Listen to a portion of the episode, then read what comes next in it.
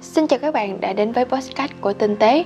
Trong số podcast này thì mình sẽ tổng hợp về tình hình đại dịch tính đến tối ngày hai tháng tám. Hiện tại thì Việt Nam có tổng số sáu trăm hai mươi ca nhiễm và năm ca tử vong. Thế giới đã ghi nhận hơn mười tám triệu người nhiễm virus. Như vậy là chỉ trong ba ngày đã có thêm một triệu ca nhiễm mới. Tốc độ gia tăng thật sự khủng khiếp.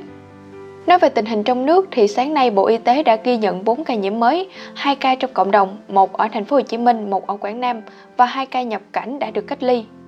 Vào trưa ngày hai tháng tám thì Bộ Y tế cũng đã thông báo là có hai ca tử vong tiếp theo, đều là những bệnh nhân trên tám mươi tuổi và có nhiều bệnh nền nặng. Đến tối nay thì xác định thêm ba mươi ca nhiễm, trong đó Đà Nẵng mười sáu ca, Quảng Nam chín ca, Đắk Lắk hai ca, Đồng Nai một ca, Khánh Hòa một ca, Hà Nam một ca. Như vậy thì Việt Nam tính đến ngày hai tháng tám đã có sáu trăm hai mươi ca nhiễm. Bệnh viện giải chiến được xây dựng tại Đà Nẵng có thể hoàn thành sau bốn ngày, dự kiến đến ngày ba tháng tám sẽ hoàn thành phần thô, sau đó lắp đặt điện nước, hệ thống thông gió, giường bệnh. Khi làm xong dự kiến có bảy trăm giường bệnh, có thể mở rộng thêm thành một nghìn giường bệnh nếu cần thiết. Bệnh viện này sẽ dùng để chữa trị những bệnh nhân nhiễm virus thể nhẹ. Đà Nẵng cũng đã chọn khu ký túc xá, học viện chính trị khu vực ba và khu ký túc xá trường cao đẳng lương thực thực phẩm làm nơi cách ly tập trung với những trường hợp tiếp xúc gần với bệnh nhân dương tính với covid mười chín. Thành phố Hồ Chí Minh đã tái kích hoạt đưa bệnh viện giải chiến chuyên điều trị covid mười chín tại Cần Giờ. xê đê xê Thành phố Hồ Chí Minh cũng đã công bố lịch sử đi lại của bệnh nhân năm trăm tám mươi chín để người dân biết để đi làm xét nghiệm nếu có liên quan. Quảng Ngãi cũng đã quyết định phong tỏa tạm thời các khu vực có nguy cơ lây nhiễm covid mười chín ở huyện Thăng Bình, thị xã Điện Bàn. Sáng nay, toàn bộ thành phố Hội An cũng đã được binh chủng hóa học diệt khuẩn. Sở Y tế Đắk Lắk ngày hai tháng tám thông báo, chuyến bay từ Đà Nẵng đi Buôn Mê Thuột hôm hai mươi lăm tháng bảy có hành khách số hai mươi D dương tính với virus, đang kêu gọi mọi người đi trên chuyến bay này làm xét nghiệm. Bà Rịa Vũng Tàu đã đóng cửa dịch vụ không thiết yếu, quán bar, vũ trường, karaoke, sự kiện văn hóa thể thao tập trung đông người, lễ nghi tôn giáo phải dừng hoạt động từ không giờ ngày ba tháng tám. Chiều cùng ngày, Giám đốc xê đê xê Cần Thơ cho biết đã có kết quả xét nghiệm âm tính ba mươi mốt trường hợp tiếp xúc gần với bệnh nhân bốn trăm bảy mươi. Bên cạnh đó, hàng chục tấn găng tay y tế bẩn tại bốn cơ sở thu gom ở Hà Nội và Hòa Bình bị lực lượng chức năng phát hiện thu giữ để điều tra. Bộ trưởng Bộ Giáo dục Đào tạo đã đề xuất địa phương không nguy cơ cao thì tổ chức thi theo kế hoạch, còn lại các địa phương có nguy cơ cao như là Đà Nẵng hay Quảng Nam thì thi vào đợt hai. Nếu đến đợt hai mà địa phương chưa hết dịch thì sẽ cân nhắc việc đề nghị đặt cách tốt nghiệp với các học sinh ở đây. Có gần hai trăm tám mươi công dân Việt Nam mắc kẹt tại hai mươi bốn quốc gia châu Âu và châu Phi về nước trên chuyến bay hạ cánh tại Vân Đồn ngày hôm nay. Cũng trong hôm nay thì có hơn hai trăm ba mươi công dân Việt Nam tại Thái Lan đã về sân bay Nội Bài. Đến với tình hình thế giới thì giới truyền thông sẽ không được tham gia trong buổi hội nghị của Đảng Cộng Hòa sắp tới.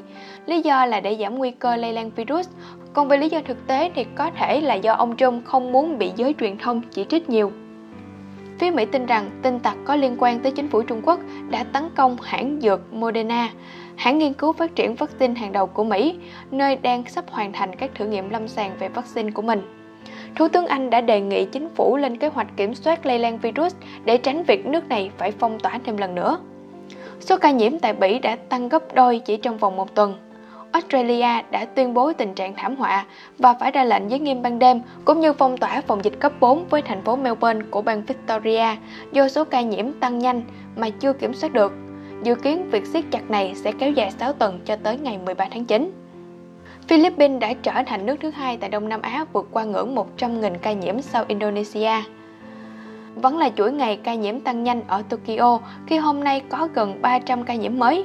Thị trưởng thành phố này đang tính tới việc là tuyên bố tình trạng khẩn cấp một lần nữa nếu như mọi thứ không khá lên.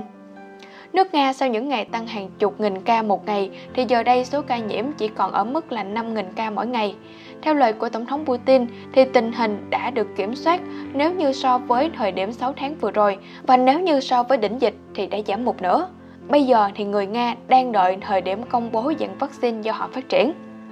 Tại Israel, hàng nghìn người dân đã kiên trì biểu tình hàng đêm trước phủ thủ tướng để phản đối chính phủ và phản đối cách thủ tướng điều hành chống dịch.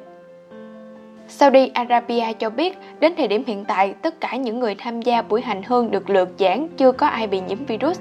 năm nay thay vì đón hàng triệu tín đồ hành hương về Mecca, Saudi Arabia đã rút xuống chỉ còn từ một nghìn người đến tối đa mười nghìn tín đồ được phép vào thánh địa. Những người này trước khi tham gia sẽ trải qua các xét nghiệm kỹ càng và cách ly mười bốn ngày trước đó. Đã có một lá thư từ nhiều thống đốc thuộc đảng đối lập của chính phủ Mexico đã đề nghị người đứng đầu về việc chống dịch tại nước này phải từ chức vì không kiểm soát tốt đại dịch, làm cho số ca tử vong ngày càng cao. Hiện tại Mexico đang đứng thứ ba trên thế giới về số ca tử vong và vừa lại là một ngày tăng ca nhiễm kỷ lục với hơn chín nghìn ca. Thị trưởng thành phố Panama đã bị xử phạt vì vi phạm các yêu cầu phong tỏa của nước này. Vài tuần rồi, số ca nhiễm tại Brazil luôn ở mức bốn mươi nghìn người, cùng với số tử vong cũng đều ở khoảng là một nghìn ca mỗi ngày. Sau khi ghi nhận hơn mười nghìn ca nhiễm trong hôm qua, thì tổng số ca nhiễm tại Colombia đã vượt quá ngưỡng ba trăm nghìn người. Ở Ấn Độ đã vượt quá ngưỡng một phẩy bảy triệu ca nhiễm sau khi thông báo có hơn năm mươi bốn nghìn ca nhiễm mới vào hôm nay. Bộ trưởng Bộ Nội vụ nước này cũng đã thông báo là ông đã dương tính với virus. Nam Phi đã xác nhận nước này đã vượt quá ngưỡng năm trăm nghìn ca nhiễm. Thành phố chủ chốt về thương mại của Nigeria đã cho phép mở cửa trở lại các nhà thờ và thánh đường để người dân có thể quay lại cầu nguyện. Cảm ơn các bạn đã nghe hết podcast về tình hình đại dịch Covid mười chín tính đến tối ngày hai tháng tám. Còn bây giờ thì mình xin chào và hẹn gặp lại. Mình là Huyền Vân trên tinh tế chấm vn.